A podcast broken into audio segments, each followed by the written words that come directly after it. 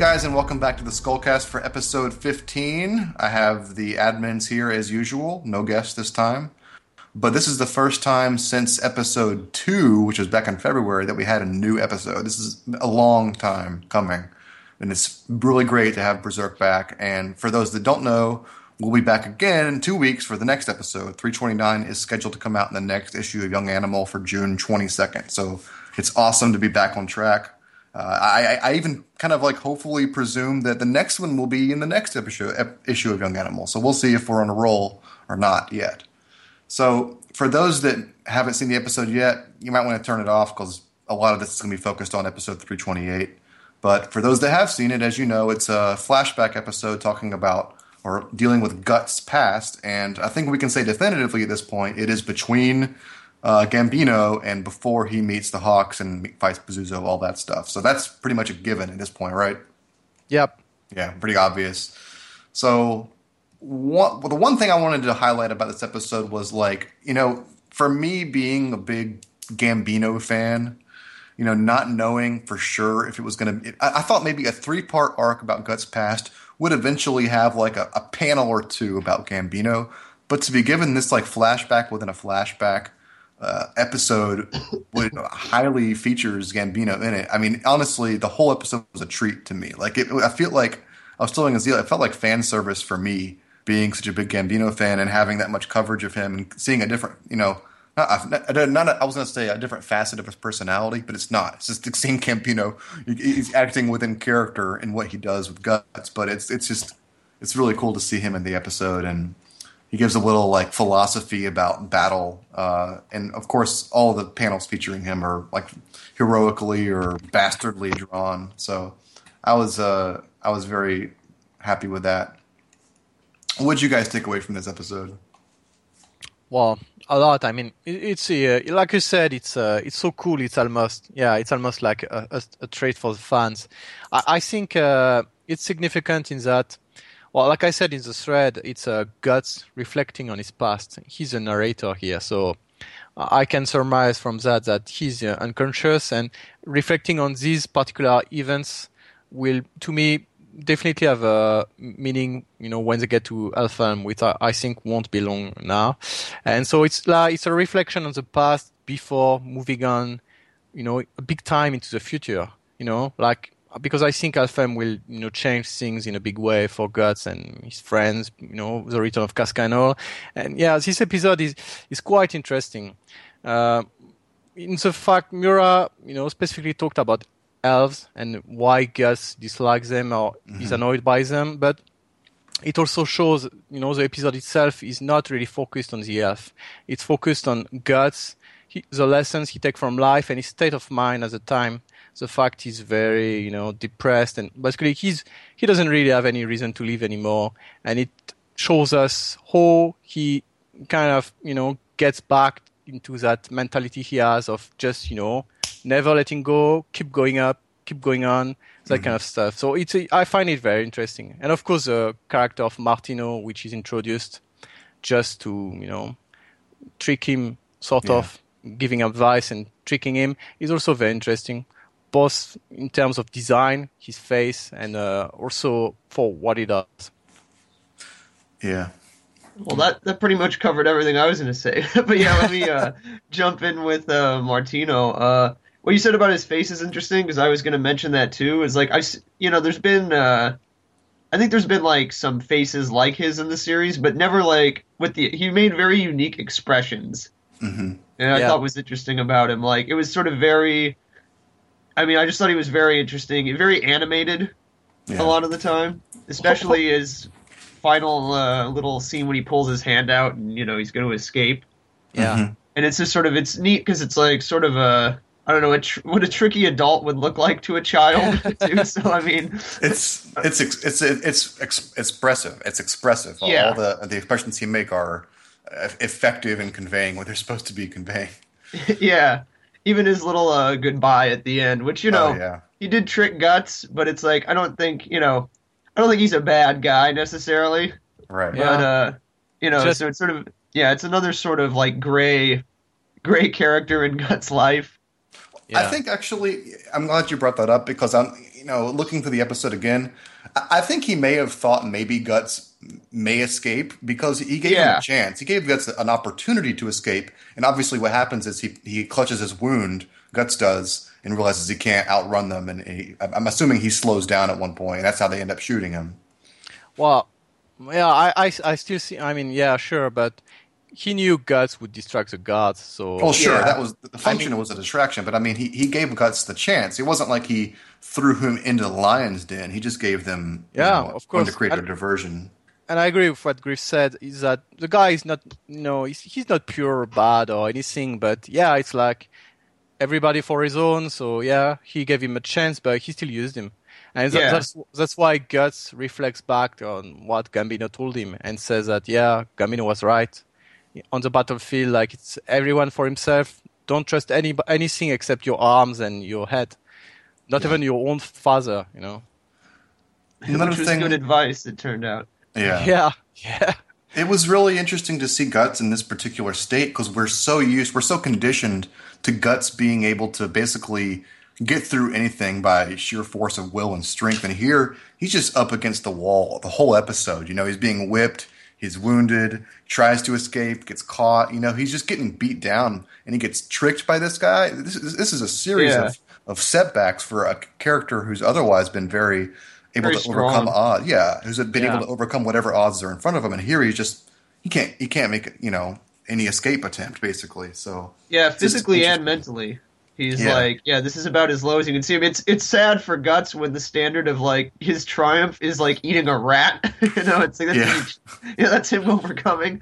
Yeah. This is like, well, damn, that's that lowers the standards a bit for him here. But yeah, it's interesting to see him that way, and it makes me, you know, think if uh, this is sort of born out of his uh, his moment, you know, where he was sort of considering his death Mm. a little bit in uh, the Sea God hmm before he got out of there. Yeah, Yeah, do you agree with that? yeah, definitely. Uh, I, I think it's, uh, yeah, I think the, the both are tied. I mean, maybe not very strongly, but yeah, I, I think it's, uh, you know, there's one thing where at the beginning Gus is thinking like, yeah, what's the use of going on? You know, I just die here, and it's, uh, yeah, I, I think it's very close to what he thought when he was in the Sea God. Like, am I going to die here? And whereas in this episode, he's like, yeah, why not? Why not die here? What's the, what? What does it matter? Yeah. I, I think in some ways he was in a good. he's sort of being conditioned to need other people, and I wonder what the how the episode series will end, where his perspective will be, or if it'll be changed. Because in this episode, you know, in one way he he doesn't want to rely on this guy, and when he finally trusts this guy, he ends up being backstabbed by him. But I, I think it's really showing that a, single person can't do a lot. You know, I mean, uh, Martin he had to use guts to escape. He couldn't have done it Yeah. himself. You know, Gambino used other soldiers to make way for what is he in the battle? How does he actually use the soldiers? Because he makes them run forward to draw arrow fire, and then he shoots cannons at them. Well, why couldn't the cannons have just shot anyway? I guess Because, away yeah, the, the position. the the archers were you know hidden. So Right. it was an, it was an ambush. So Okay. you know he he told the rookies like yeah you know there's a reward or whatever. So the guys rushed. They got pelted by arrows. Then they shot the cannons at where the archers were hidden. So you know it it was a neat trick. That's why I- actually I love I love that panel where you see you know Gambino smirking and all the other guys are like Mm-hmm. Yeah. you know it's right it's before pretty they cool. get right before they all get shot. They're like, Yeah. yeah, you guys are fucked. Including uh, Guts. Yeah, yeah. yeah, actually, you know, in translating it, um, he tells Guts as his panel art right before he has this like low camera angle shot up. Right before that, he tells Guts like, "Oh, you survived." Like, "Oh, what do you know? That's nice. You made it." Yeah, he might have been, you know, like over on the side. Damn it. yeah, yeah, yeah. So, you know, later, but uh, yeah, it is interesting. Like, yeah, like he tells him, don't even trust your own father in this case. And it's interesting the, the sort of juxtaposition with. I mean, it's also where Guts is physically on the ground, where Gambino is still like in Guts' mind and in the panels. You know, this heroic figure. You know, you've got this lower, you know, like sort Yeah. of angle on him where he looks Yeah. very sort of, you know, heroic and like, you know, obviously still, you know, Guts like idol hmm and giving this advice. Even even though the close-ups on his face, it's like interesting because it's like he's heroic, but also uh, I don't know if this is intentional. You can still see he's a little twisted looking. Like I Hmm. mean, in his eyes and things, especially on the next uh, the next page from that real heroic shot.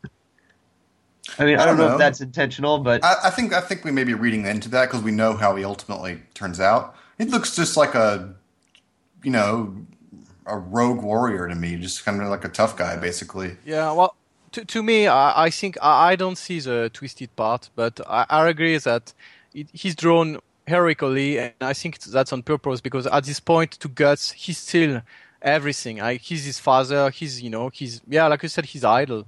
So I I think at this point, Gus still sees Gambino as some kind of heroic figure that, uh, and you know he failed when you know he had to kill him. So yeah. well, Yeah.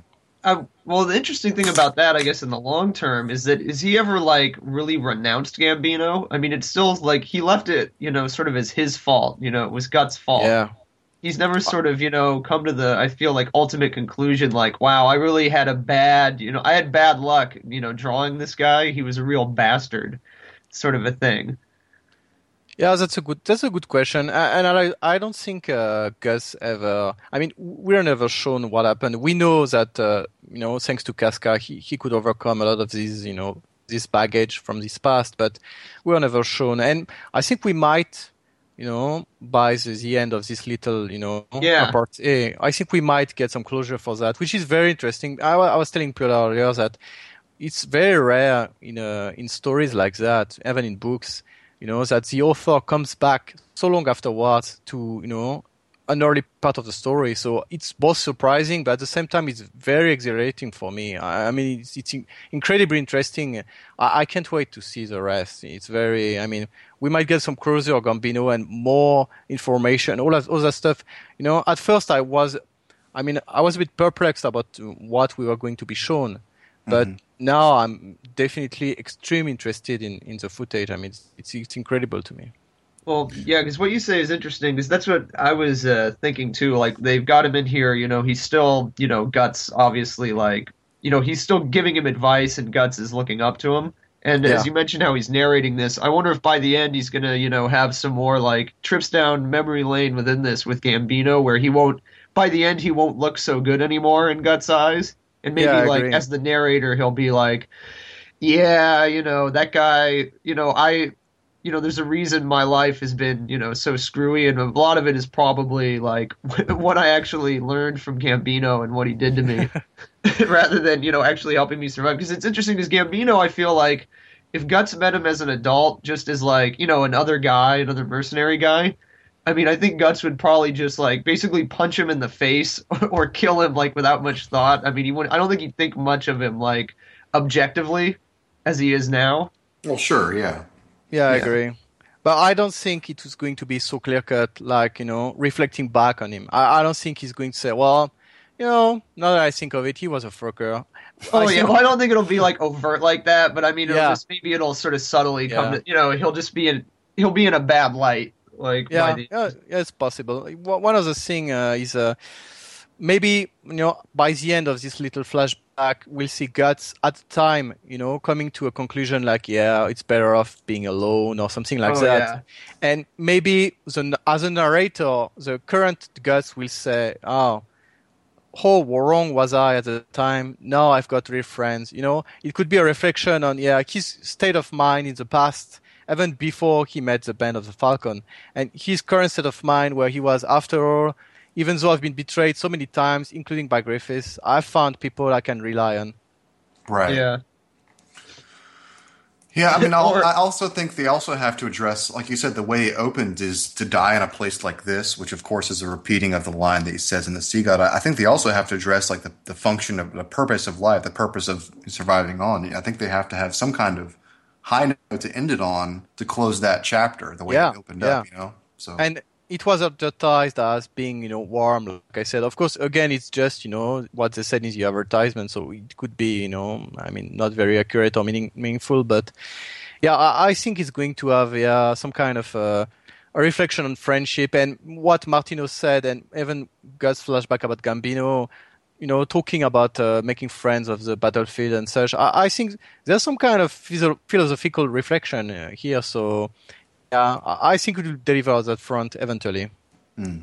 It already has in a way. Yeah. Yeah. Of course, we haven't really addressed, and there's not much to say about the, the elf we end up seeing uh, in the in the final page. But uh, yeah, there's a couple peculiar things about it. A, a, we don't see any wings. B, we don't see pointed ears. Do you think it's going to be a traditional elf like the one we've seen in the past? I mean, we've, I've never seen an elf again with rounded ears like this. I'm wondering if it might be a different species of elf we haven't seen yet. Well, Yeah, I said jokingly that it hadn't gone through puberty yet, but Mm. you know, I don't know if It it's anything be. like that. I, I If you- honestly, I don't think elves have any. Have Yeah, do they age have like that, age though, or anything gestational like ages. that? Yeah. we, we don't know, but we've never seen an elf with a different age or anything. that, like that, being said, we've seen uh, on some panels, we've seen some elves which looked, I mean, younger. Of course, they all look young, but I hmm. remember some looking pretty young, like almost like almost like toddlers, you know. But yeah, I mean, maybe they're born like that and stay like that forever. Uh, it's possible. I also think it's very possible it's a different type of elves, you know. Hmm. like yeah. the Piskies are the you know elves associated with the you know element of wind, air, and maybe that one is associated with flowers or plants or you know earth. yeah, It's Yeah. you know yeah, it's really hard to say. But since again, since they are just about to get into Elfhelm, I think uh, yeah, it's it's not a bad time to develop a bit, you know, the uh, mythos of the elves and you know shows that there's more than one type and such. I mean, who knows? even even her dress has like foliage type quality to it, like a Yeah. leaf. Yeah. Yeah, yeah, indeed, yeah. It, look, Of really course. looks like leaves. So And she she obviously took out the blossoms from that plant and put it in her hair. So yeah, Yeah.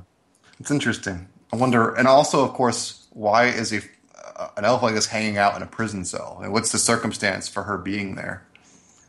well, yeah, well, at the Elves same- show up in the strangest places, but it does it does remind you of Puck. Uh, yep. Yeah, Yeah. when Guts was in prison before. well, also, Yeah. Puck is kind of a special case, you know. Well, yeah, because they already were they already knew each other.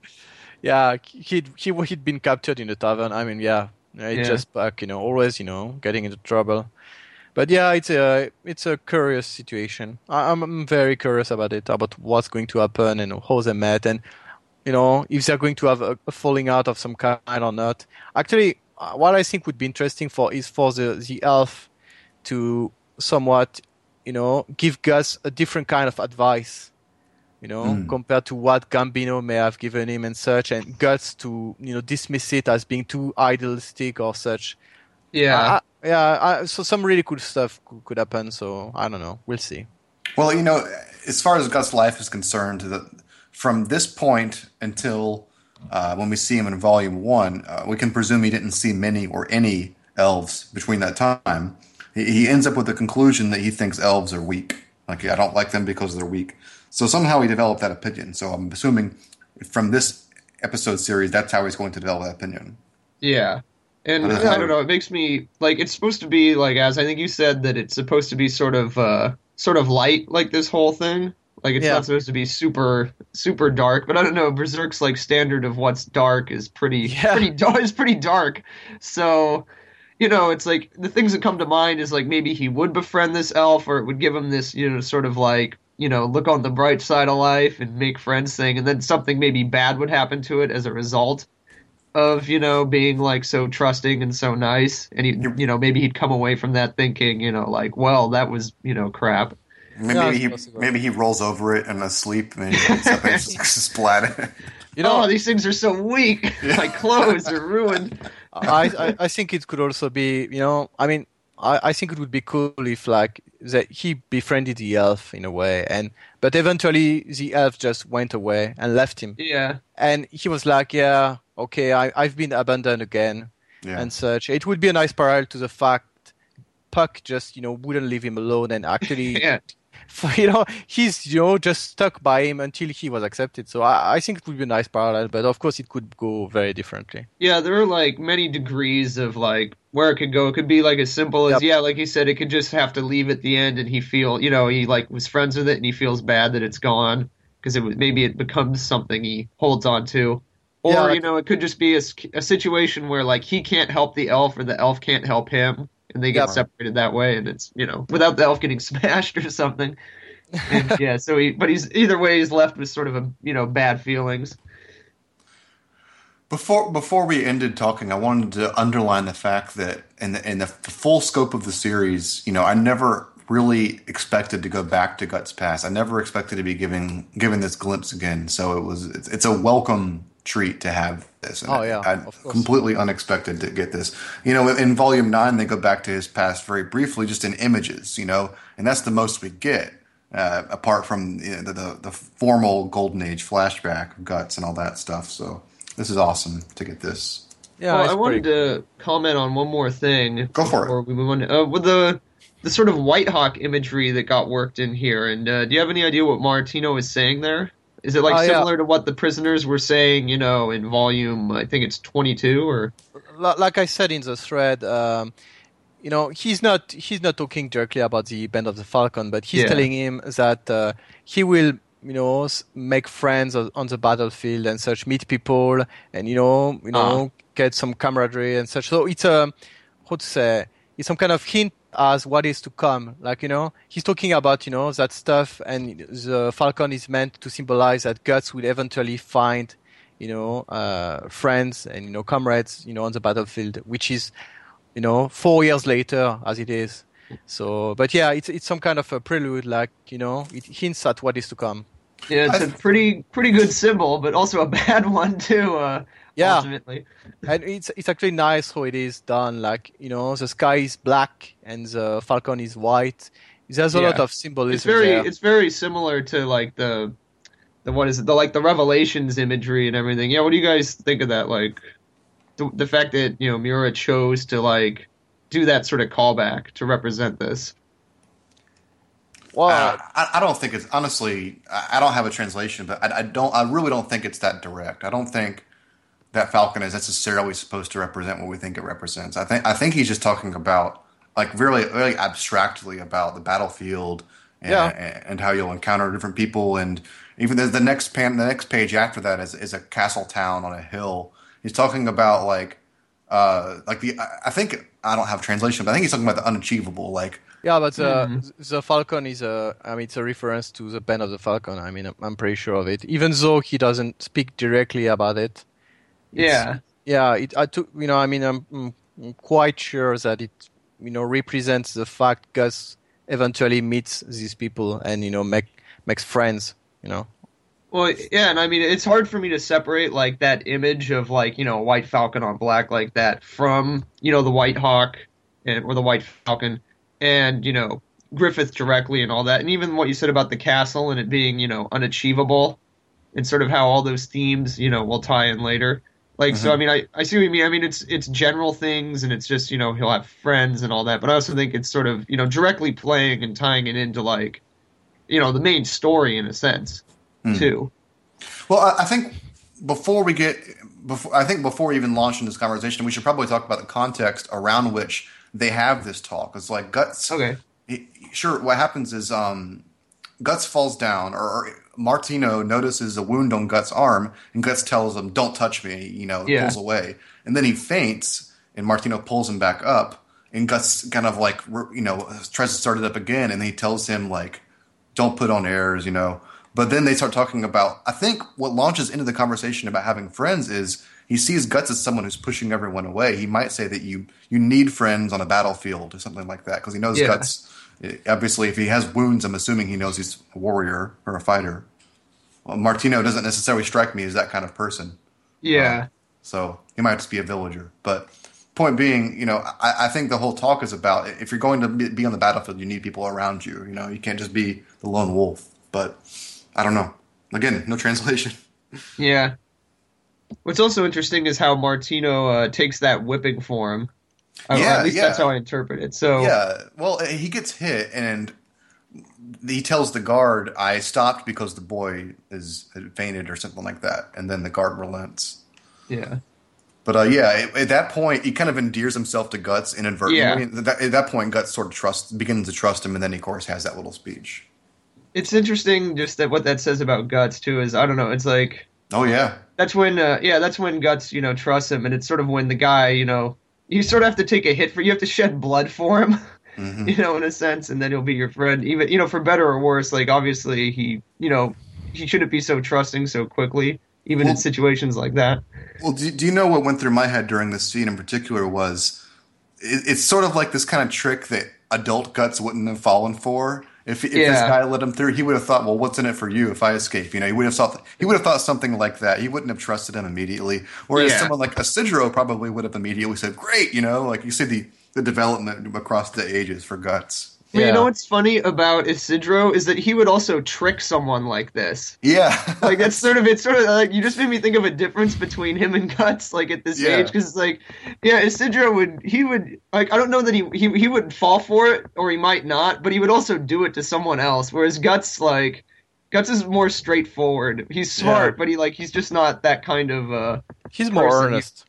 yeah Yeah, I mean, I almost always think when I see guts in a, a youthful experience, I try to think of like what Isidro might have done. Obviously, they're not direct parallels, but I, I Yeah. see a seed of guts in Isidro now, and so I always try to compare the two whenever I can. It would be interesting if we see, you know, because yeah, I, I I always look at them that way too, and it would be interesting to see a Isidro when he, uh, if if we see him grow up, if he'll just like, if he'll, you know, look anything sort of like Guts, or if Yeah. he'll look like Martino or something. You know, Mm. it's just one of those things where it's like parallels as kids, but it's like not Mhm. too many little boys grow up to to look like Guts.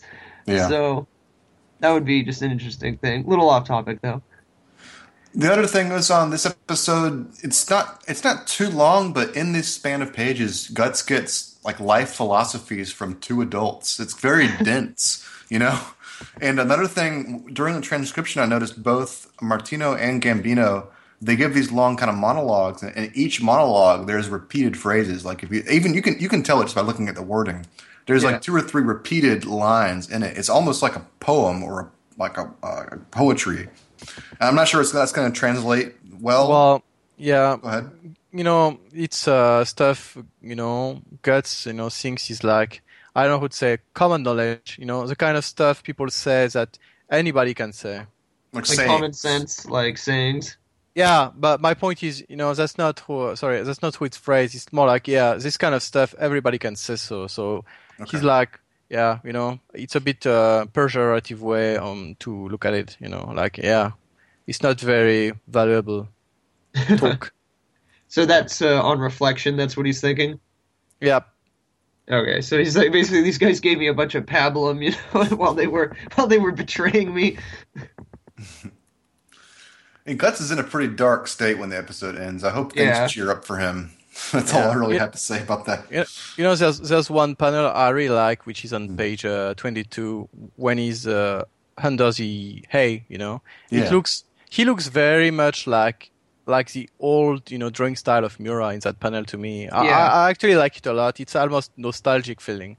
I'm glad you brought that up because I wanted to ask you guys if you felt the same way. I posted in the thread that I felt some of the shading techniques he used and the hatching were uh, evoked older style art to me. Was that just me? Am I overblowing that or what? No, I don't think you're. I mean, I see it. Like, I mean, it's it's an interesting sort of mix of new and old school. Like uh, to me, like Gambino, he Mhm. looks very like in some of the shots he looks very sort of modern, Mhm. you know, in the modern style. And like in that last one, I guess I was talking about the one where I thought he looked a little uh like the big close up on his face where I thought he looked, you know, I could see a little bit of like a little bit of that good old like Miura medieval like style ugliness like that Mhm. you have in faces. Like I thought that looked very old school. And uh and also yeah, the the basically the last few pages Yeah. really that really comes across like the bars Mhm. even you know something simple like that i mean it might not look like the early volumes but it reminded me of sort of like the thick line drawings and style of like volumes like 16 Sure. things like that And I, I just wonder if that's like actually what's happening on the page, or if I'm reading that into it based on my, you know, if I see Inger Yeah, Guts, I'm immediately thinking of younger like- style. Yeah. you see it because that's what you're used to seeing with you Exactly. know young guts and well i don't know especially on page 21 too like the scene where he's eating the rat Yeah. like Yeah. that big panel like that looks very like old school to me Right. It's Yeah, the yeah. composition of it even. Yeah, it does to me as well, but I'm not sure. Yeah, we might. I think we might be reading a bit much into it, but Yeah. uh, yeah well Yeah. whereas other like shots like the one where you can see like his breath coming out from under the hay Yeah. Yeah. Like that that one looks very modern, like to me. Yeah. Mm. You know, so it's sort of an interesting mix. I don't know if it was intentional or if he or if, you know, even Miura in drawing it sort of like inadvertently it was like going back, you know, to how he Yeah. used to draw this character that way. Yeah.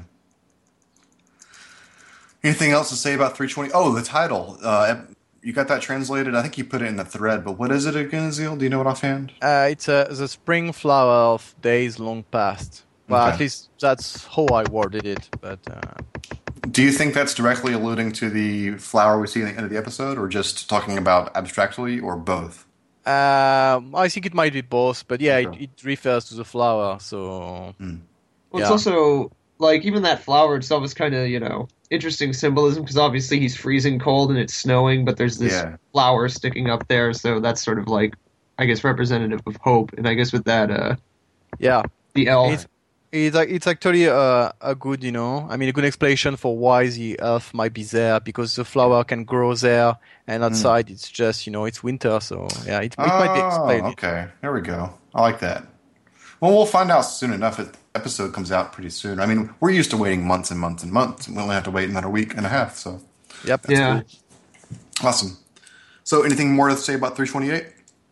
Uh, no, not right now. Uh, uh, not 328 per se, but maybe just uh, you know, this one sort of laid the groundwork and like established, you know, sort of took us back to the past, you know, and got us in that frame of mind with Gambino and everything. But how do you guys see like directly, not necessarily how the whole thing will wrap up, but just the next episode, like how it'll sort of get maybe into the nuts and bolts of like this particular story with the elf. Any thoughts on that, or should we just wait till next time?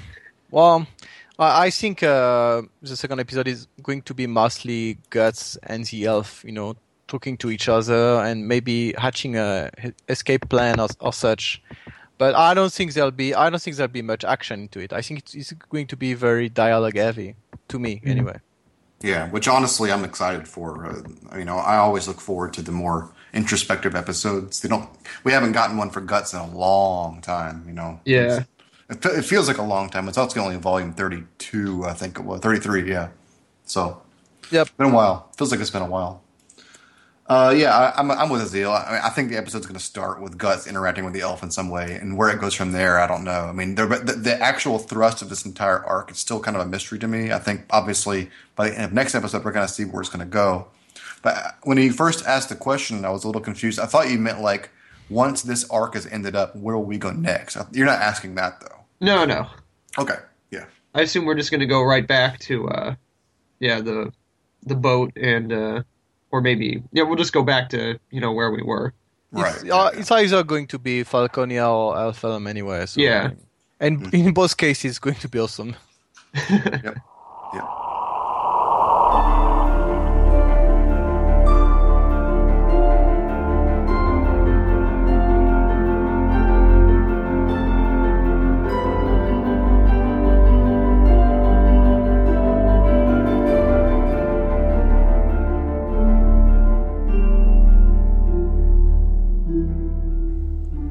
And E3 ended uh, last week, or just ended, yeah, it was this past week. Uh, but you know, it's something I look forward to every year, even in the back of my mind, even though I know it's generally never that exciting. Like, I always keep waiting for the show that repeats the 2006, which was the same year that Sony fell on its fucking face and Nintendo unveiled the Wii, which is a great show, a legendary show. Yeah. You know, but nothing nothing that noteworthy happened this time. And I think we all kind of knew that though, because with no new real hardware unveiled, the, the Wii U was technically unveiled last year. So this year was more outlining its features and things. And Sony and Microsoft still being tight-lipped about, you know, what they're going to show. It wasn't a very revealing or like, you know, noteworthy show, to be honest. A, a couple software or games stood out, but you know, nothing really genre defining in my opinion. I wasn't really impressed with any single game really. I mean, we'll we'll talk about the titles a little bit, but disappointment all around, both from the laugh side of it and the, you know, serious game side of it. So, Yeah, I agree. I mean, I think Nintendo had uh, the most to show, or at least they had the most potential, and they didn't deliver. Their conference was a bit, you know, clumsy, I would say, and not very interesting. Even though they they could have had some good stuff to show, but they decided to to arrange it in a way that wasn't very interesting. So yeah, and Microsoft and Sony are keeping everything under wraps until Right. they're ready to release a new hardware. So I, I, it, it was pretty boring. Uh, uh, nothing really excited me except for a few games, which uh, I guess we'll talk about later. But yeah, so the E3 event itself was you know lackluster, more so than any E3s I- I've ever followed. I think it was really you know particularly boring. Yeah, I, I think it's symptomatic of where the in- industry's at right now, which is it's in, it's in the it's at the beginning of the transitional. Actually, it's not even at the beginning. It's right before the transitional phase begins, where we can start talking about new hardware. and We start seeing what the next generation is going to look like. We're not there yet. You know, we're still on the ass end of this console cycle. Yeah, So It sounds like you know I didn't actually watch it, but it sounds like it wasn't even you know so bad it was good. You know, Exactly, in that way, yeah. like it was just Yeah. a total snoozer where everyone sort of decided to take the year off. even even in the years where everyone makes an embarrassment of themselves, at least that's entertaining and like laughable, and it, it creates hilarious YouTube videos from it. You know, this year it didn't even have any. Of Hey, that. remember that one? Yeah, exactly. Yeah. That's, that's one of the best ones. Giant mean- enemy crab. As uh, a couple people use the phrase like this was this this year was Nintendo's year to lose. Like it was their show to lose. For them, everything was on the table. Whereas other other conferences, E3 and Sony, they didn't have much to lose because they weren't unveiling new hardware.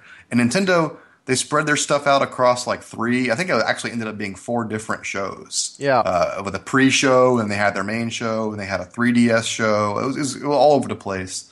And ultimately, they didn't even unveil this, the software, all the software they had on the table. There's another game by Platinum Games who made Bayonetta and uh, Vanquish, all, all some good titles. They didn't even bother showing it. It's an exclusive Wii title, and they're like, "Yeah, we'll just show it on the G4 or the Spike TV channel. Who cares? You know, like really."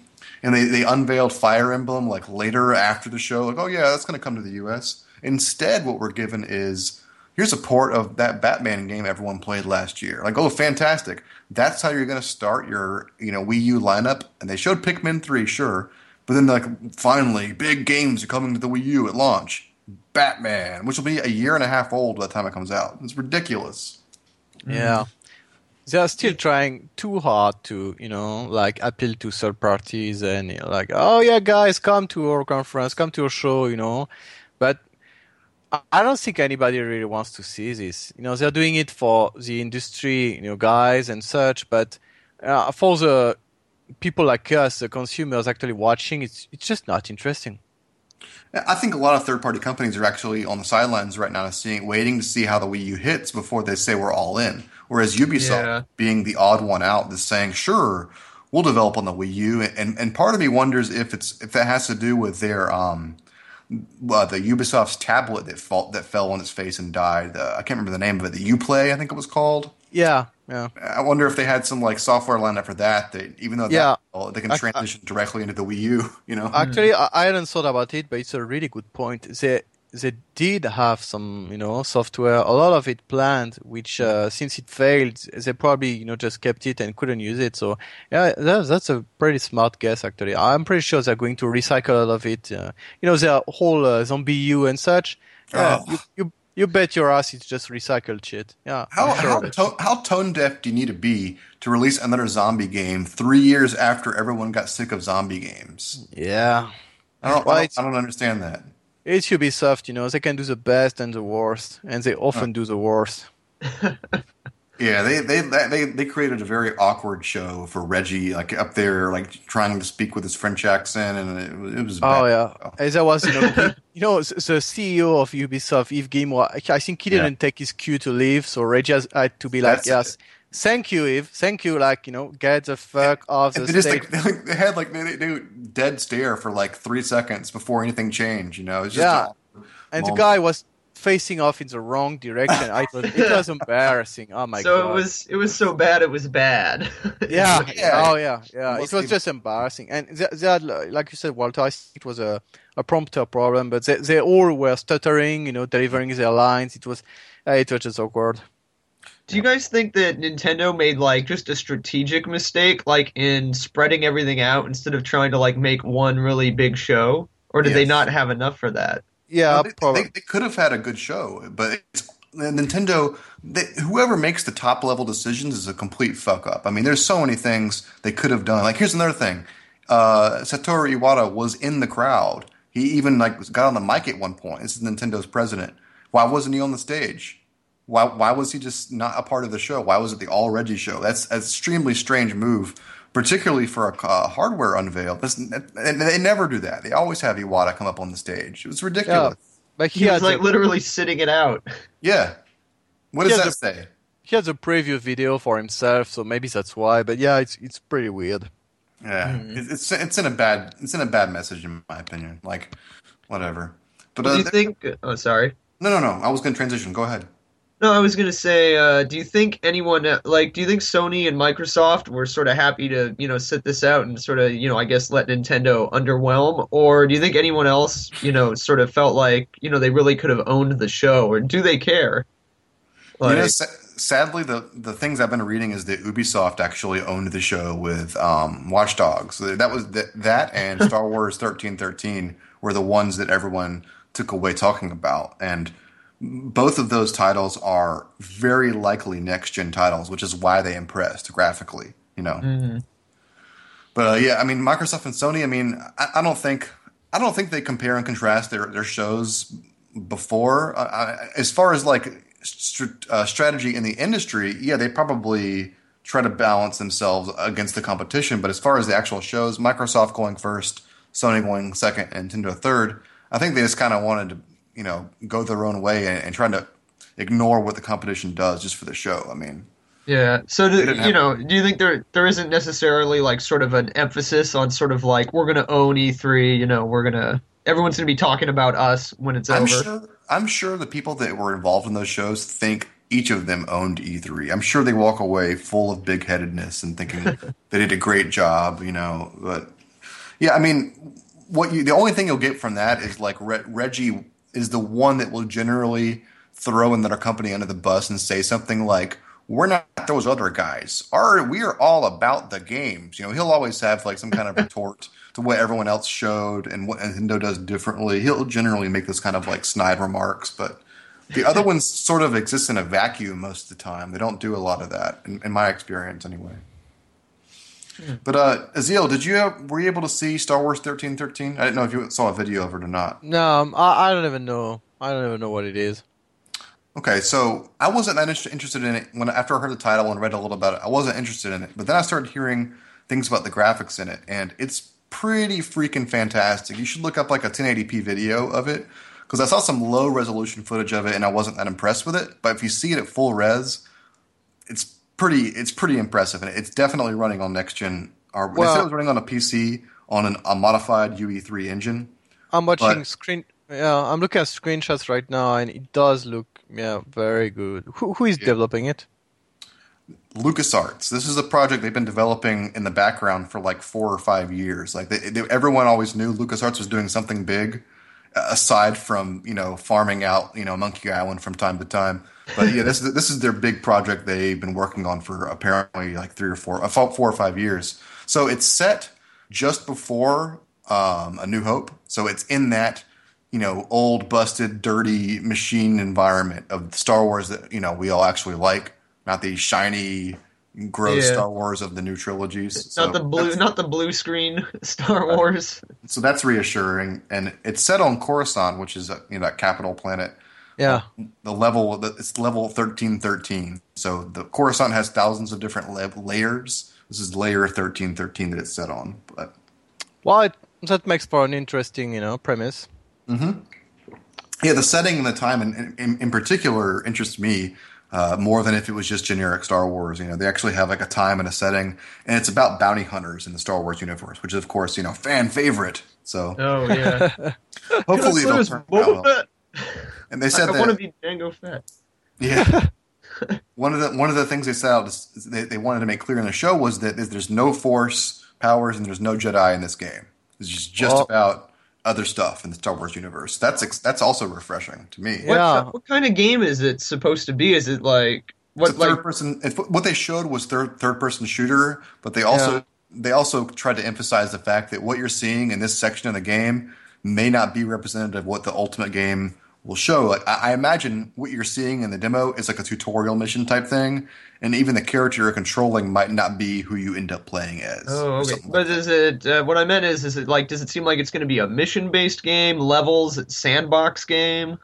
no, no, I, I, I, it's gonna be. I'm sure it's gonna be mission based. The way they, it's the the demo they showed was very scripted, and what happens is you're on a ship, and your ship gets shot, and, and you're descending down Coruscant like elevator shaft, and then you jump off of your ship onto another ship and climb over it as it's exploding. So it's like Wow. an Unch- it's like an Uncharted type scenario, you know? Yeah, it looks a bit uh, like you know it's inspired by Mass Effect and you know games like Dead Space as far as gameplay and you know storyline goes.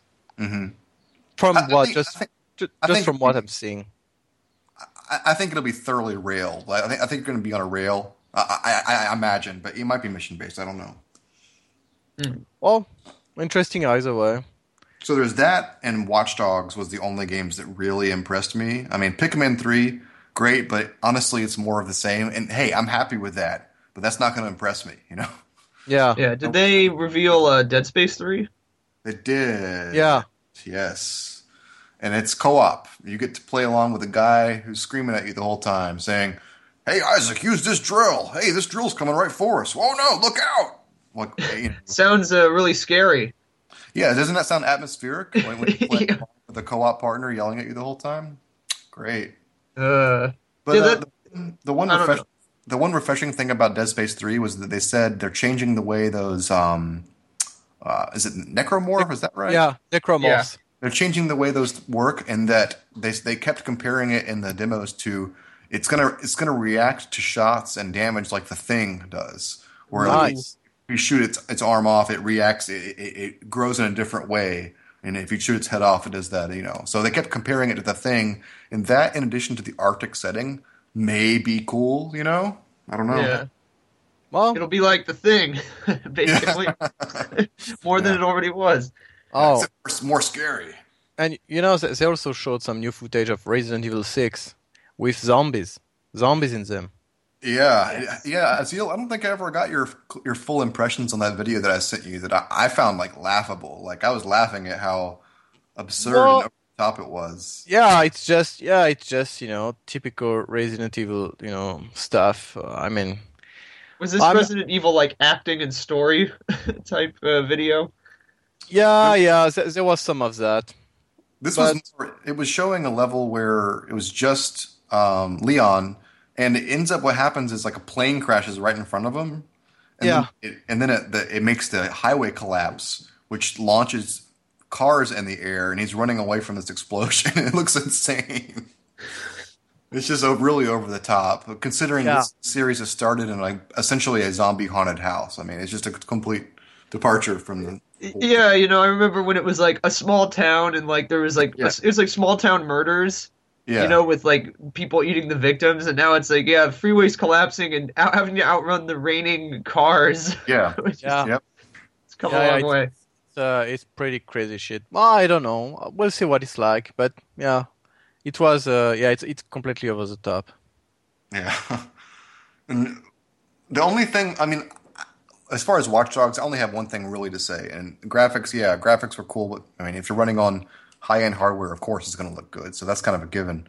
But um, the one thing that really impressed me with that, and I'm sure everyone probably have, feels the same way, is the very end of it, where it goes from one character and it kind of goes up, uh, pans up like a map view, and it goes to another character who's who gets a mission to respond to what the character we were just following had done. So it's implying either an online environment that's also story driven, or that the character will involve or the story will involve multiple characters and the events that are happening in real time. Like you you're in a mission and the results of that mission another character has to deal with in real time. I think that would be fascinating. I think that'd Yeah. be great. It's it's pretty ambitious. I mean, the, the mechanics in themselves are, are pretty nice. The the game itself, yeah, it's it's pretty and all, but that's nothing special. But yeah, the, the mechanics were interesting. The whole uh, hacking hacking everything and, and Yeah. such, and moving from a character to another. Yeah, it's very it's very cyberpunk, I would say, and uh, that's interesting. Yeah, I hope they run with that genre too. I hope they do some interesting stuff with the genre and not just use it as like a launching pad. I hope it's actually the setting itself is interesting and not just like a cheap backdrop. I Yeah, well, I, I think in a way it's uh, you know the Assassin's Creed uh, series going to you know to end someday, especially at, at the rate they're pumping them out, and I think this is uh, you know a sort of uh, you know not sequel but successor. Mm. So in a more modern future, you know, yeah. uh, setting. So yeah, yeah, I, I think that's how it was born. Like, okay, guys, what are we going to do once Assassin's Creed is is over? And uh, yeah, this is the response. And in that way, it's interesting to me. And I'm pretty sure it, it uses a modified engine, you know, the same kind of stuff. Right, right. Yeah, I'm trying to think of anything else at E3 that really blew me away, Well- and it really wasn't. Go ahead. No, the only thing that interested me uh, apart from that was uh, Lords of Shadow, you know, the second game and the Mirror of Fate, you know, version for the 3DS. Sure. Which I was pretty disappointed by the original Lord of Shadow. I, I thought it was, it's a well done game, but it's pretty generic and doesn't do anything special, and it doesn't really feel like a Castlevania game.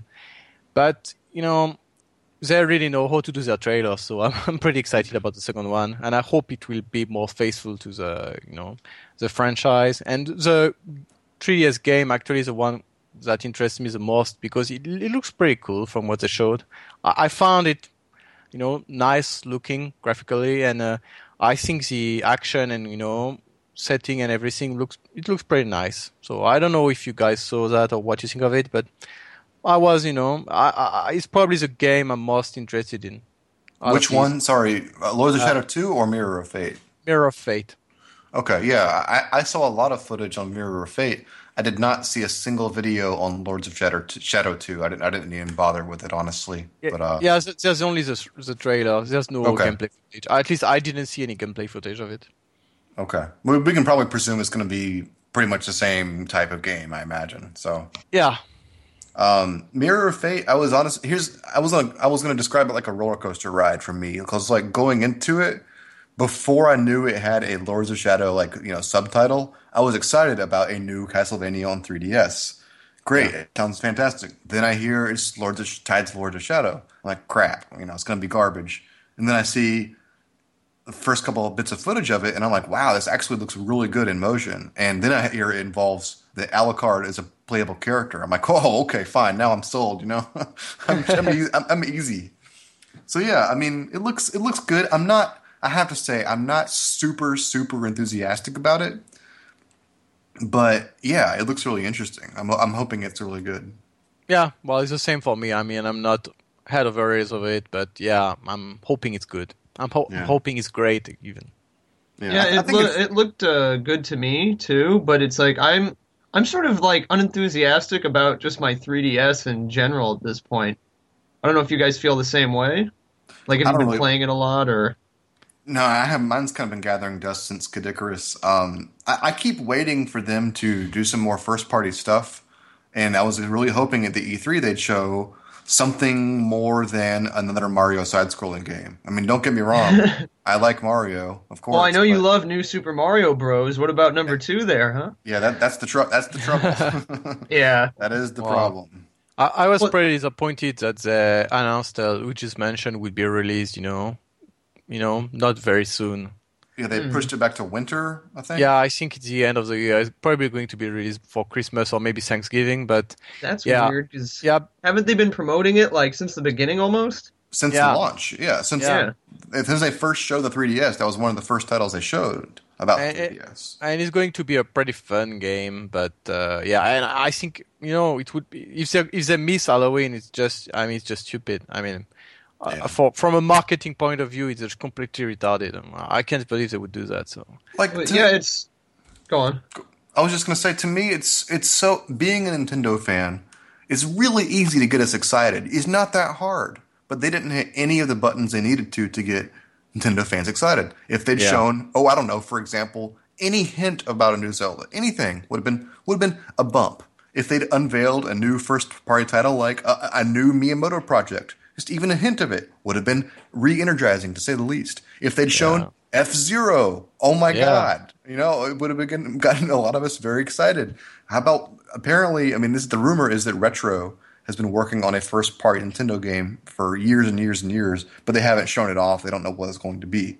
Everyone keep. I think the rumor recently was that it's going to be a hybrid Metroid and Star Fox project, which sounds like nausea-inducing to me. It sounds gross, but you know, Yeah. anything show it, show us a little bit, show us a taste of what's to come instead of just laying the third-party stuff heavy. It was infuriating to watch them do nothing to excite us, to whet our appetite for the future. It was just sad. Yeah.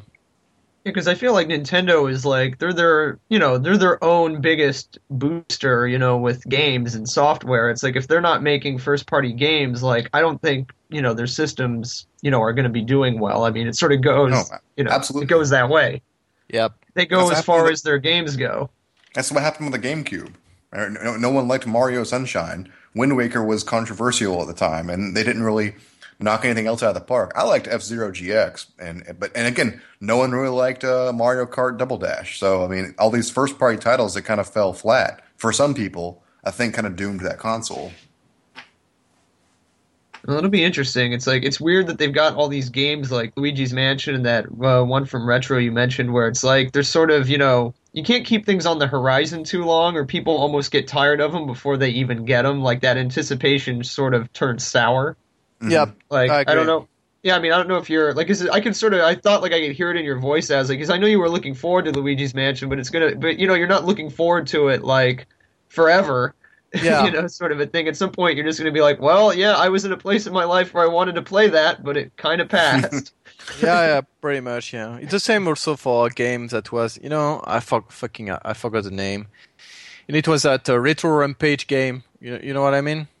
Yeah. It was supposed to be a virtual console game at first, some kind of indie title, and Oh, now it's- Retro it's- Rampage. Retro Yeah. Rampage. Yeah, and now I think it's moved on to the PS3 or whatever. Anyway, yeah, it's it's been uh, coming for so long that I'm just not very interested into it anymore, and I'm not sure I'll even get it when it comes out. And it's just it's just too bad because it still looks as neat as it did before. But yeah, I mean, they- they've been showing the same videos for years now. Yep, yep. It's supposed to come out this summer, but you know, it's two years late already. So who knows? Yeah, Yeah. It's interesting that they didn't even mention a new Zelda because I know in interviews they've mentioned like that was a priority, a new Zelda for the 3DS. Oh, I'm sure it is. Uh, My fear, dude, my fear of that is that they're going to put the same team that made the DS Zeldas, which were oh terrible, terrible. Well, also what's like the it's interesting that you brought up like they only announced like Mario games because it because to me uh, the only game I've been playing on my 3DS has been 3D Land still. Like I love that game. I'm uh It's a good game. yeah, yeah, I'm it's a still pretty fucking good game. yeah I'm still that's like one of my favorite like that's like sort of my- one of my all time favorite Mario games now. I feel like and like is the team that's going to be doing the, the new Super Mario Brothers. Is it going to be like the same team that did the old new Super Mario Brothers, or are they going to use any of the guys that did 3D Land? 'Cause I- Honestly, dude, I don't know because there's to me there's been like two different teams for those games because they're they're doing Yeah. two different New Super Mario Brothers. There's New Super Mario Bros. U and there's New Super Mario Brothers 2 for the D- 3DS, and that one actually looks better than the one on the Wii U to me. The one that what they showed the 3DS one looks better to me. So I don't know. Of the last two, uh, which one was better? I'm sorry, this is because you know no one cares about these old Uh, games. the, but, the, uh, the one on the the one on the Wii was, in my opinion, quite a bit better than the one on the DS. I hated the one on the DS, but everyone else seemed to like it. Oh yeah, I mean, you know, I didn't mind the one on the DS. I didn't play the Wii one, but I didn't mind the one of the, on the DS. But at the same time, I mean, you know, 3D Land is a lot better. It's not even comparable to me. So, Yeah, I- Yeah. absolutely. It's night and day. So that's E3, and uh, yeah, and you know, no secret announcement from Valve about you know the third, you know, release of their big franchise. you know, nothing, nothing Yeah. like that happened. So Speaking of, uh, yeah, like letting like time sort of expire, you know, on uh, releasing a project, it's like, damn. Well, they just it, it's really simple with Valve. Like they're they have no incentive to release their game. They're making money hand over fist by barely doing anything. You know, with Steam. Well, you know, at least like Steam, you know, Steam's a good. I mean, it works. It's good. I enjoy Steam. Like, it's like Diablo three is sort of like highlight. Me and my dad were talking about this. How like with Diablo three, whenever a new patch or fix comes out, like the game is down for like twenty four hours. Yeah. Whereas on, you know, because we are sort of mentioning how we're spoiled by Steam, where it's like the, it patches automatically and you don't even notice and everything works. Yep. Like I don't know if uh, if you agree with that. Well, I think it does require a restart, but it doesn't force you to. You know. Yeah. Yeah, and Steam is- actually, go ahead. no, I was just going to say Steam is a great platform in general. I mean, it's it's Yeah. it's just you know moved the standards up to a level that was just not even you know thinkable before. Yeah. And I mean, I'm not sure how much you guys know about this, but you know, TF2 or Team Fortress 2, which is free to play now, um, offers players to create items and then sell them on the marketplace, for which Valve gets a cut of. And I think they made something like when they first opened that, they made like some kind of like I think it was like two million, three million on the first day. And of course, Valve gets a cut for everything sold. And that's just users creating items on their platform, meaning no input from Valve. All Valve has to do is click the post button, you know. Now wait a button. minute. When you said two to three million, do you mean dollars? Dollars, like, know, yes. That's like Jesus. Which means play- players, of course, you know, benefit from that too. The players that made it made shitloads of money from the first wave of that, and that store is still Wow. operating. And Valve gets a cut of everything that's sold on that. So they're making shitloads of money. So from the development side, there's like, yeah, we have some ideas for Half Life Three, but what's the rush? you know, Yeah. it's just sad. It makes me sad, but that's okay. It'll come eventually. You know, we're we're we're Berserk fans. We're used to waiting months and months and years for things, Yeah. For quality things. We are we are not the type that need instant gratification. So Yeah. So I guess we'll just uh, finish it up with um, me and Azil have been playing Max Payne three.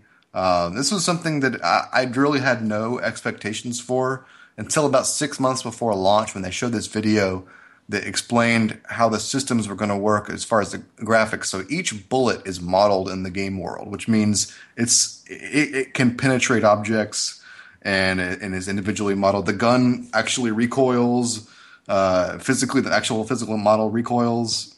All, all this crazy stuff that happens in the game. It's basically like bullet porn. It's it's really fantastic, and even beyond that, like I'm really enjoying the game. This is Rockstar developed. It used to be Remedy. Remedy did Max Payne one and two, so this is Rockstar. Quite a bit different atmosphere and presentation to the game. But honestly, I think they, they nailed it. It's basically like watching a Michael Mann movie. Like if you've seen Heat or or what's the one with fucking Tom Cruise um, and Oh. Jamie Foxx. But anyway, that one. It's very similar. one to where he's got the gray hair. But yeah, Yeah, I can't yeah, remember yeah. the name. Yeah. Uh, anyway, mean, it's, collateral maybe. that's the one. Collateral. Yeah. Yeah. Yeah. It's very similar to that kind of atmosphere. Um, I think it's I think it's great. I'm honestly I'm loving every minute of it. Uh, I'm only about two or three hours in, but uh, I think it's fantastic. Yeah, it's it's a pretty great game, and you know they put a lot of attention to detail. Like when Max is carrying, you know, weapons, he's got mm-hmm. two guns, and he can carry a, a bigger one, like you know, a shotgun or a rifle. And you know, when you when you ch- you switch weapons, like he's still holding the rifle with the other hand. If you pick your two guns, he he has to drop it. You know, so there's that realistic you know side to things. You also you also see him trade hands with the weapons. Like he, he Yeah. actually phys- and it's not just like a, a model disappearing and reappearing. It's Yeah. like he actually you know rearranges his loadout like right there. Yeah. Wow. He has he has two he has two holsters where he can put his guns, you know, the small Right. stuff or his, you know, Uzis and such. But for the rifles, he has to, you know, to keep them in his hands and he drops them if you move. I I think it's honestly I think it's pretty cool. Even when you, he reloads, you know, like he he's tucking it under his arm to, you know, Yeah. take out the clip.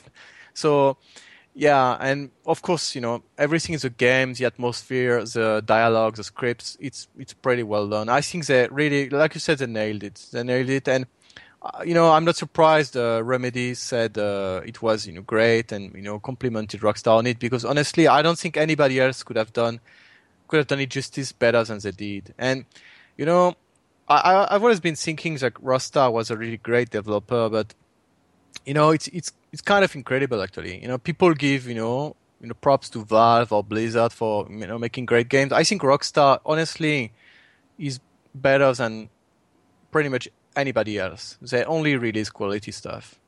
So yeah, I don't know. And I'm I'm in love with the game. I'm I'm I'm the least experienced of the Rockstar. I've played uh, the last well, Rockstar game I played through all the way. Oh, fuck, I've never played through a Rockstar game all the way. Now I think, but I never beaten a GTA. The last game I really played was like GTA 3 Vice City. I never even played uh, San Andreas. I never Yeah. got through GTA 4 because the You PC port is piss poor. you didn't play Red Dead Redemption? Yeah, you I gotta play Red. Dead Redemption. I Oh, uh, the, it's P- a the, great- the PC fuck- port never the PC never came out. So Ah, dude, it's it's a great game. Ah, you Yeah. you don't know what you missed. It's a really great game. I'm sure. I, I guess I was gonna end it by saying I'm sure their games are fucking fantastic. I've just never gotten around to them. I mean, you know, I was speaking earlier of how Steam raised the bar. You know, well, these games, honestly, they really raise the bar in many ways. You know, people often disparage them, saying, "Oh yeah, it's just violence, it's just murder simulators and such." It's it's really a tragedy because, you know, these games are amazing in many many ways, many Yeah.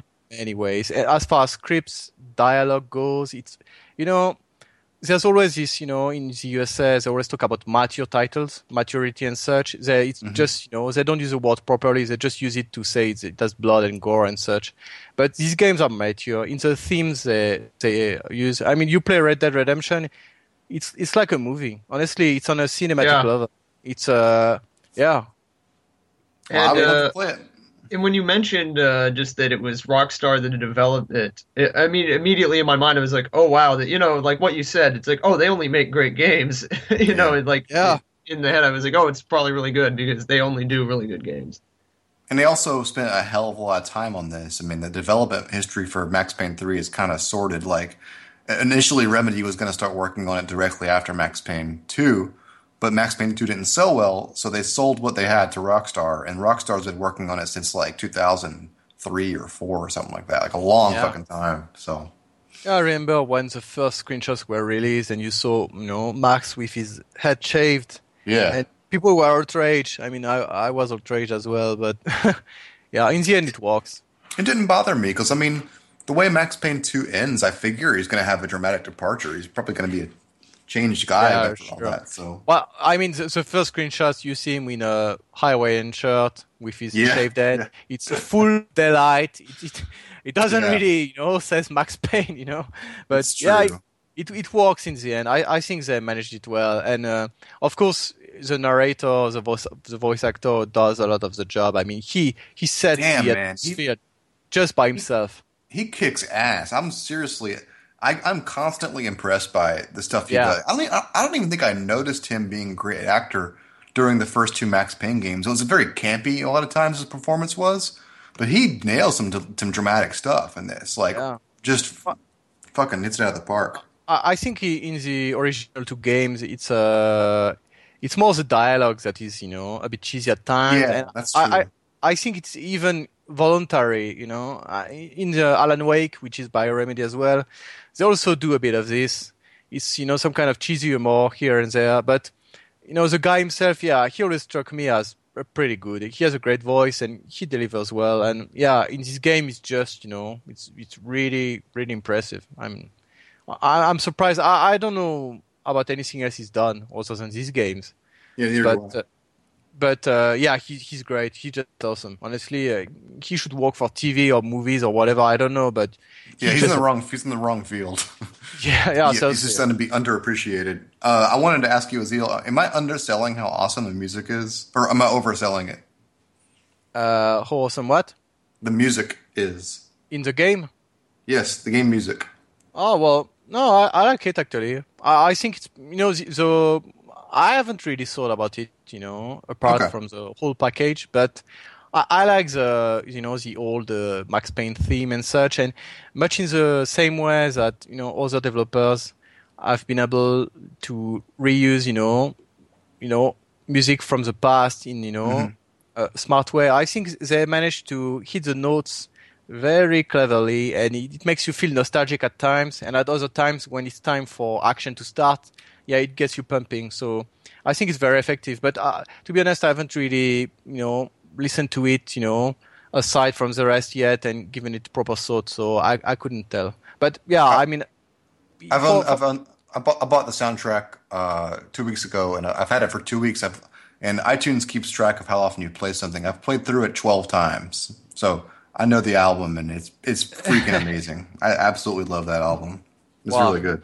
I guess I'll, I'll I'll just have to buy it as well then. It's fucking good.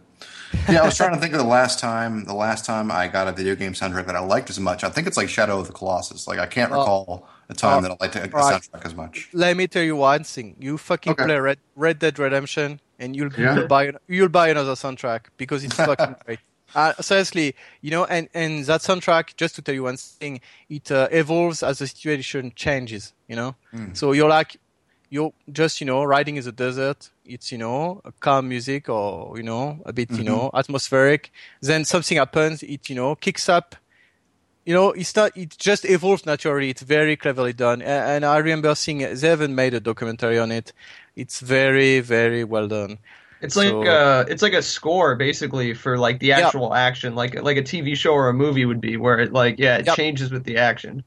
Yeah, and it, but the, the thing is that it's dynamic. Like you know, it just one moment it comes, the other moment it's kicking up, and it all flows, you know, very smoothly, and it's it's very well done. So yeah, Rockstar Well, Games, yeah, they're fucking I great. hope I, I hope I get a chance to play it I don't I don't think I'm going to buy a console at this point. I mean, Uh, I'd send you mine, but you know, Yeah, don't worry about that. you know.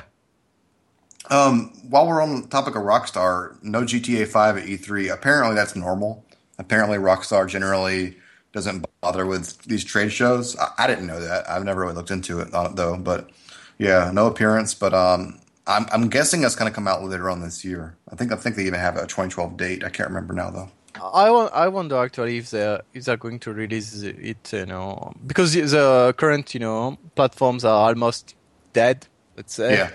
So I wonder if they're going to if they're not going to wait and release it for the next generation. Um, I mean, I'm not sure. I, I don't know. It could go as either way, but yeah, it Looks could be like worth it because to- go ahead. Go ahead. now I was just going to say, since it's an open world game, you know, they, they could use the power. You know, there are few games we, that needs as much power as these kind of games, you know, do. So Yeah. I think they, they could use to they could use the, the, the you know supplementary power.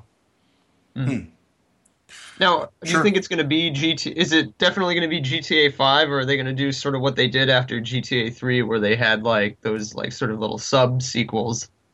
Uh, I, I think it's been uh, called GTA Five. I- I'm Yeah, not that- sure. I- I don't remember, but I'm pretty sure it, it was called Five. It is. It's GTA. There's a logo and everything already set. Yeah, Okay. and it, it takes place in uh, Vinewood. What? you Right. know?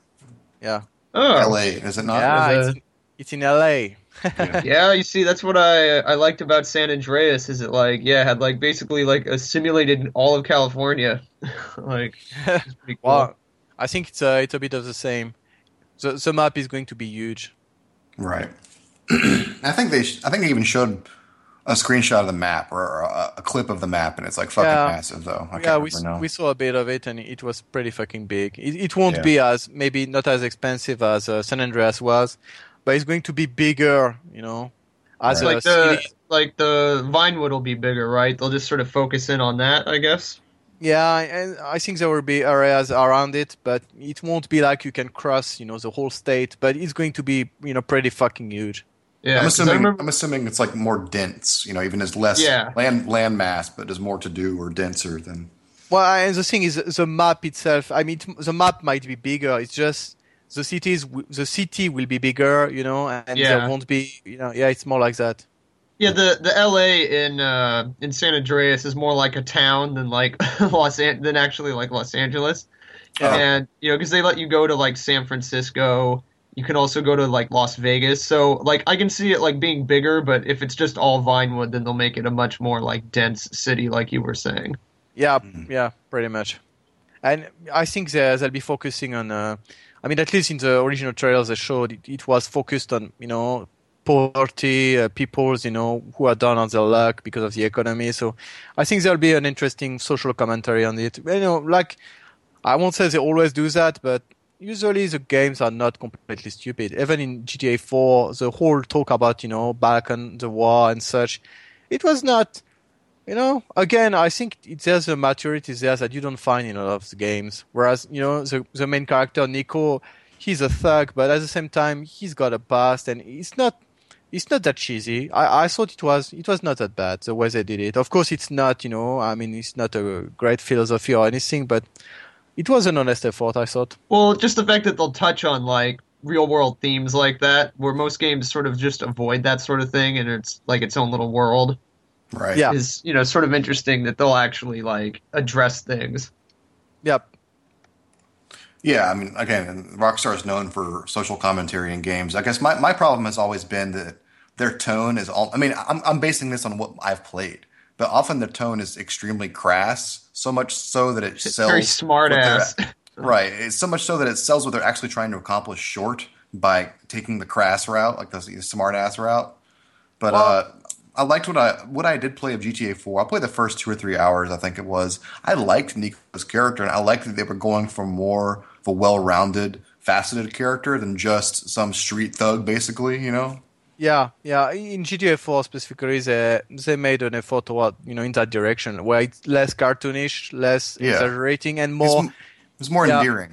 Yeah, there's more gravity to to it all. I mean, it's it's more serious. Even in his relationships, it's very. I mean, Niko is often he's very critical of you know American society, and it's it's Yeah. pretty funny. It's pretty funny because it's it's often true what he says. Hmm. I mean, and it's not just American society; it's more like a, a commentary on Western society in general, and you know, Sure. capit- capitalism and all that. Right, right. Well, I think it's going to do it for the show, guys. Is there anything else? Well, nope. Okay, well then I guess we'll see you guys back next uh, two weeks from now, uh, 24th. So stay tuned for another Berserk episode and another episode of the Skullcast.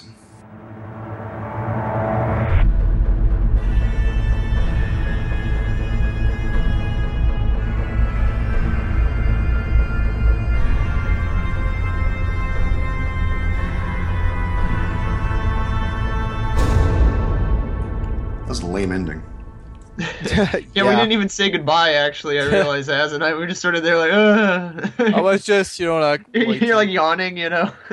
Like, You can say Uh, goodbye and I'll edit it in. Goodbye. See ya. uh, are you guys still playing Diablo three? Barely. Uh, no- Yeah, no, I've noticed that there's been a huge uh, drop off. Like, you know, when I first was on there, it was like there's always everyone was always on, and now it's like I'll see like one or two people, and usually that one person is my dad.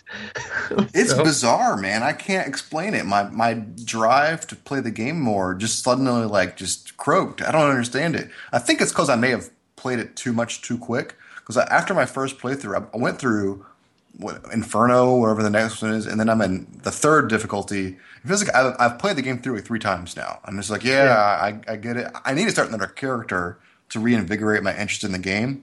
But at the same time, I don't want to. You've already been there and done that. Well, kind of. not just that, not, not just that, but I also I'm like, if I'm playing more, I should be pimping out my character I've already invested 30 hours in, not starting Yeah, yeah. from scratch. You know? Well, So it's it's actually getting kind of interesting and contr- like a little controversial. Like the like the I guess the message boards are you know sort of screaming at this point because Mm. the the final difficult there's a fourth difficulty level that's what Inferno is, and it's like people are complaining that it's impossible to finish without going to the auction house, where you know the prices Oh. have all become super inflated. You know where it's like I need this sword in order to beat the game, and it costs nine million gold you Mm. know, or, or more. And you know, people are you know people are getting very conspiratorial that Blizzard made it so like when the real money auction house starts and they get a cut of all the of everything Yeah. that's sold, then you basically need to you know pay to beat the game. You know, to either buy the gold that you need or to buy the weapons or whatever. And you know, people are getting very upset with that. And it's sort of uh, at the higher difficulties, all the joy sort of gets sucked out of it. Because yeah, you just get killed all the time. yeah, that's the, that's the other thing is I remember this feeling of empowerment going through the game on normal and even the next difficulty level, It's- but the third easy. difficulty level. I'm like I, I'm dying in almost every single like unique character or elite or whatever they're called. Yeah, you can't. You, I mean, okay, I'm. I got my barb to level sixty, and I like. I found a build that's like really good for like tanking and just Mhm. staying alive and standing in there. And on Inferno, now that I'm, you know, I'm max level, I don't need experience. I've like adapted my character basically to just run through everything. like he doesn't fight; he just runs away, and then I like, and then I power up to like beat bosses, and it's you know it's hell. Okay. But yeah, and so it's like it's not, you know, it's only fun if you're into like the challenge of trying to get through it. But I mean, I'm not enjoying it like the way you're supposed to, where you're supposed to, you know, the drops are supposed to fuel the game. Your guy gets Yeah. better. you have more fun, and you go out and you kill things and you get more drops. It just hasn't, you know, it's just, it doesn't work that way. What you get isn't good enough. Honestly, man, I think I, I think the auction house really looking back, I think it ruined that part of the game. I think it completely ruined the economy of drops because it's been I can't I can't remember the last time I got a drop that was useful enough for me to equip. It's almost it's 99% of the time I'm just going to sell it for gold for the auction house. And that's that's sad, man. You know, the auction Yeah. house you kind of have to if you want any decent equip. It's more it's more like this. Once you dip your finger into the auction house and you see how the stats, how much better the stats are, and how much more like specific you can get with the stats you need, you can't go back because then you Yeah. because it's just you, you know what's out there. You know, you know. Yeah, I've I've managed to avoid it, but like my dad's into the auction house, and admittedly, sometimes I'll get like a weapon or something from him that he's not using anymore. But like he'll do these gold runs for hours just to get gold to buy things at the auction house, and I just say to him like, "Well, what's the fun in that? That you know, No, there's no like." there's no fun in it. It sucks. Yeah, and he says, "Yeah, it isn't fun. It's like I'm getting tired of it." And it's like they just keep doing. And now they're talking about like, well, you know what we need to do? We're gonna make repair costs higher and potions cost more, and you know all these. Yeah, and I'm like, this is you know I liked this game at first because it was just sort of pure fun. It was it was Yeah. too easy, if anything, and now it's becoming like, well, I mean, I'm not gonna want to play this anymore. It's gonna become like a job. yeah. Yeah, so I don't know. I'm thinking of that being said, I'm thinking of starting like a hardcore character just to play like the early rounds again, but to have like more tension in it. I don't know. I, like, I I started a hardcore character, but then I was wondering, is there any benefit to playing hardcore other than the knowledge that you could die and that's it? Do you get better drops, or is it harder, or what? What what's actually changed? uh, it's I think it's probably just the same because I mean it would be hard enough Okay. to stay alive. They just you know they make it so it's hard, and they're talking about like with the repair costs. I read an interview where it's like, well, we noticed some people were just sort of. uh you know, letting themselves get killed fighting bosses, and then just going back and like work, you know, wearing them down, and sort of, you know, they use the term zerging it. And Okay.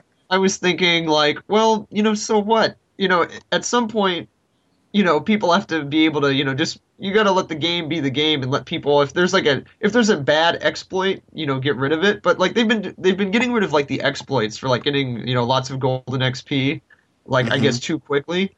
But now they're even doing things where it's like people were playing like the what is it Act Three when you're on top of the the keep. And Yeah. there's a lot of monsters, and apparently people have been using that to level by fighting all those monsters, and they nerfed that too. And I'm Hmm. thinking, well, at some point, you know, what's the point? You know, where you have, you know, that's not really cheating. That's just playing a densely populated part of the game where you have to be strong enough to beat those monsters. That's not like just, you know, restarting the game over and over next to a gold chest or something. Yeah. So yeah. at, at the point, it's like, well, then are you just trying to make the game not fun? you know? Yeah, the, the example you gave of um, of beating down a boss by a zerging or, or multiple attacks and then dying. How, how's that different from doing a TP run? From like going up against Diablo, hitting him a couple times, TPing back to town. I'm talking Diablo 2, obviously. Going back to town, talking to the person, getting healed, running back in. I mean, it's the same shit. They have a problem with that, I guess. Well, yeah, I mean, I don't know. It's well, the thing that drove me nuts is when I heard that they like, well, now we nerfed this area that had, you know, all these monsters, like lots of tough monsters you have to fight, and you can, you know, get a lot of experience there. And it's like, well, why would you make it so you can't get experience everywhere? It's like that's actually earned experience fighting all those Yeah. monsters. It's not like cheating. So I don't get Right. it. At that point, it's like then you're just sort of nerfing people's ability to enjoy the game the way they want to. I guess You from know, a design a fair from way. a from a design perspective, they probably want to spread out the areas that players are playing. Because if there's one place that's super super lucrative, why would you play anywhere else ever if you're just going for experience or gold? You Well, know, that's- if it, go ahead. Sorry. Go ahead. was just, it just it doesn't sound like a very fun experience. If you're playing min like min max, that'd be the only place you would play because it's the only like efficient way you're spending your time. That's probably what they're coming to it. Yeah. from. Well, the interesting thing though is that it's always that way, sort of like, because then it becomes like a, it's all about the drops once you get to level sixty, golden drops, and it's like Yeah. I'm trying to rush through to like Act, you know, three and four because why would I want to play Act one? And that's the other thing when you're, I don't know why they have a max level anyway, other than to like release an expansion where they raise it, Yeah. and you know instead of just having you get incrementally stronger and the monsters too because like i have no incentive to fight you know monsters you know anymore i know i'm not going to get any good drops in act one of inferno so now i just run past them and it's like i'm even doing like you discover these unnatural gameplay strategies, like the part where you have to when you're trying to go into the the Nephilim temple, that water temple, and you have to go get the two orbs for it. I Mhm. run to the dungeons, I run to the orbs, you know, and there's all these monsters that to fight. I run and I grab the orb, and then I let them kill me, so I'll reappear at the beginning of the temple, and then I just exit. Nice, and it's like, so I'm, I'm, you know, it's like thanks for killing me because that's my exit strategy actually. Yeah. So I don't know, like, it's weird. And I'm actually speaking of like what we're playing, I'm playing Diablo 2 again. Oh, wow. it- yeah. What do you think? What do you think? Because I played Diablo 2 directly before Diablo 3 to kind of like get like a reference point. What do you think of Diablo 2 having played Diablo 3? Well, all right. It's uh it's hard to describe the difference between the two games. I think there's less of a difference than between like Diablo 1 and Diablo 2. Yeah. But uh there definitely is like a big difference. Like Diablo 3 feels a lot more lively, I would say. Like the way Yeah. you jump around, the way you fight groups, it's a lot it feels a lot less like you're just clicking. Whereas uh, Diablo 2 feels a lot more simple point and click, as if you're pointing and clicking on the desktop. Like the monsters are icons and I'm clicking them to die, you know, sort of a thing and uh, but you know I've it's refreshing to go back and play it because it's like you know I'm not dying all the time. I get good drops that I use consistently. I'm never you know hurting for money as long as you know you don't gamble it all away or something. So I don't know. It's been kind of fun. Like it's sort of you know nice to go back, and also they made it so you can reset your stats and things in there, which is one of the Oh. things I really liked about uh, Diablo three. What I, that's what I was about to ask you was obviously one of the biggest changes between the two was the lack of stats customization in Diablo 3. Do you feel that's missed now that you're experiencing Diablo 2? Like, do you think that was an improvement or a problem? Like, what do you think about the stats in general? Uh, well, no, not really, because like I still feel uneasy when I pump points into stats because I'm like, well, I'm Yeah. probably gonna have to change these later because this isn't gonna be good, you know. But it, it Yeah. does the fact that you can reset them now with like a car. I guess you can do it three times, and then you can also collect these essences from all the big bosses and like use the Horadric cube to make a potion that'll also reset your stats. So you can, so you can. That uh, it's nice to have that in the back of your mind, and it also allows you to like sort of play the early part of the game by like you know this i'm going to make a character that's efficient for the early going and then Yeah. later i can change them for when i'm high level so that makes sense you know to have that sort Right. of ability without making you- it so you do it every every minute As someone who went through Diablo 3 1 to 60 on all difficulties, did you go back to Diablo 2 with a barbarian? oh yeah Aren't you not sick? Are you not sick of a barbarian at this point? if i if i make a, a hardcore character it's going to be a barbarian too i'm not you know on your little profile screen in diablo 3 yeah. I want to like show your time with each character, like on little Yeah. like bar, on uh, like a bar graph. Mine's like full barbarian, and I don't want to taint that even by. I was thinking of making like a monk named Heisenberg as a Breaking Bad joke, but yeah, now I'm not even gonna do that. I might make a female barbarian. That's as like much as I'm gonna change it up. Honestly, I got, I got, I get, I'm getting really sick of the same skill build that I have. I've been playing the same skill build pretty much since level 30. Like it hasn't deviated. I'm level 54 right now. So Yeah, it's uh I don't know, I haven't changed much in a while other than like throwing like the running ability in now because I got this build uh I think I found yeah, I found it online like this Inferno survival build and it worked really well at keeping you alive. Like it's a really good sort of tanking build. It's supposed to be especially good for groups actually because it's got a lot of crowd control and would allow like wizards and demon hunters to basically uh like destroy all the enemies while you just sort of keep them at bay and stay alive while they all attack you. But I haven't gotten to really use it that way. But it, yeah, it works for soloing too. I don't know. But before we close out, Azil, are you still there? Yeah, I'm still there, of course. Okay. Az is asleep at this point. Like Jesus. I've been listening and just, you know, well, reading Well, what other about- stuff. what about yeah. what about you, Az? I mean, uh, are you done with the game or? Well, still, you like- know, uh, the thing is, uh, I mean, I, I always knew I wouldn't be playing the game like mad. You know, I played Diablo 2 back then, and uh, I dropped off quickly enough. And I feel bad because I've got a friend who's playing Diablo 3 pretty, you know, you know, you know, intensively, and he's uh, added me as a friend several times, and I've just, you know, I just haven't come back to the game. So he's like, "Oh, you don't want to play with me?" And yeah, the, the truth is, I'm just not very interested in the game anymore because that mechanic of repetitiveness doesn't really attract me. And Yeah. right now I'm, I'm playing Max Payne. I'm much more interested in Max Payne than Diablo 3. But uh, yeah, I, I like the game. And you know, regarding what you were saying earlier, I think the problem is they've taken a lot of cues from World of Warcraft, and so the way they patch the game, the way they use the servers, the way they you know try to adjust you know difficulty and such, it's all very similar to you know the you know mechanics one would use for designing a multiplayer you know online game like that. So yeah, I don't I don't think it's necessarily a good thing, but at the same time, I think it's pretty clear to me that they've oriented the game uh, towards uh, making a profit, you know, profitability. And Yeah. unfortunately, I think the gameplay experience may be lessened by then. It may be damaged by that kind of, uh, uh, you know, mentality. But what can you do? Yeah, it's it's interesting when you mentioned earlier, uh, Walter, uh, Valve. You know, like what motivation do they have to do uh, to do the next uh, Half Life Half-Life. game? Because they're making money hand over fist with uh, with Steam.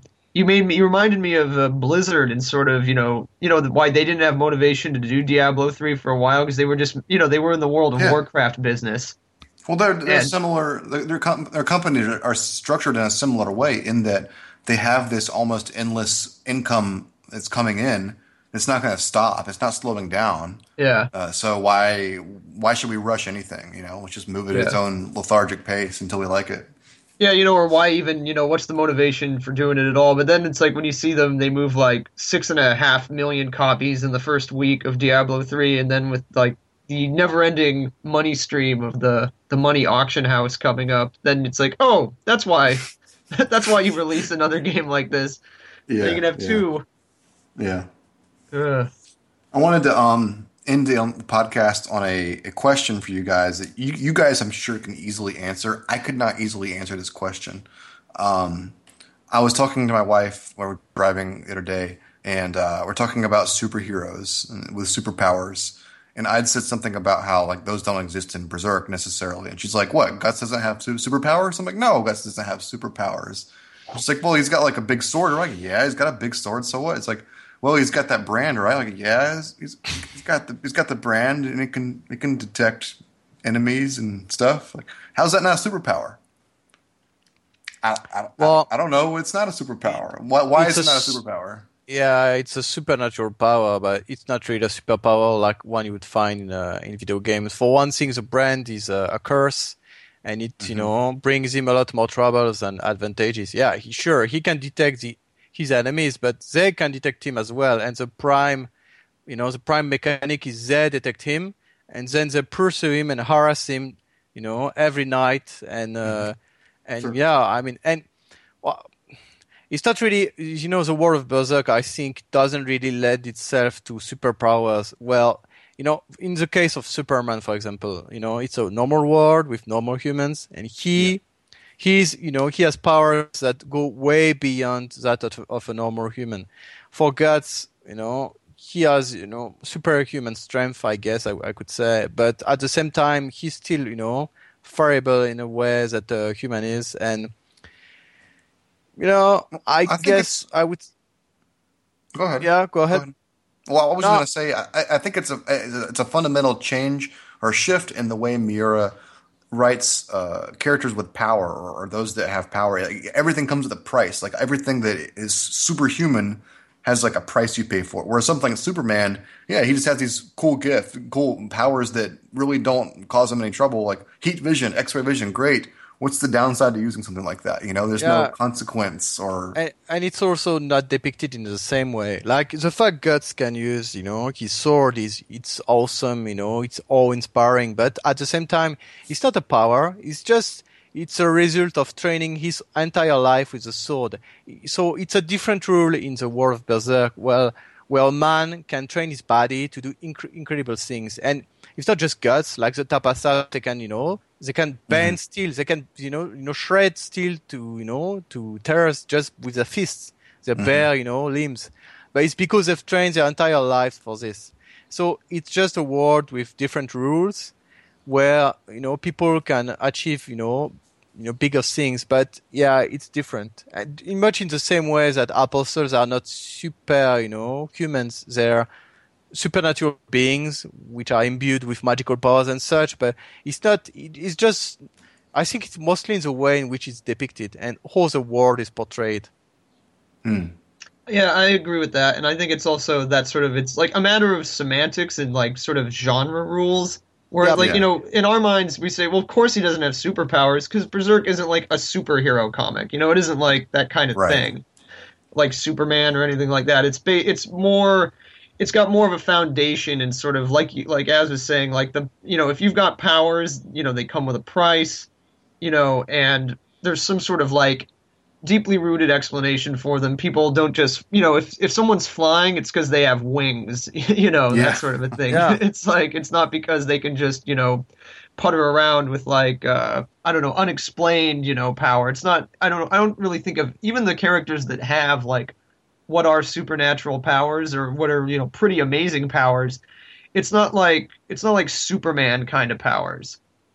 So Yeah. yeah, that's that's part of the reason why I think to us it's obvious. But if you know you wanted to get technical, you'd be like, well, you know, that's superpower. You know, no one, no real person has power like that. But it's like you know, it's a little different, just the way it's portrayed.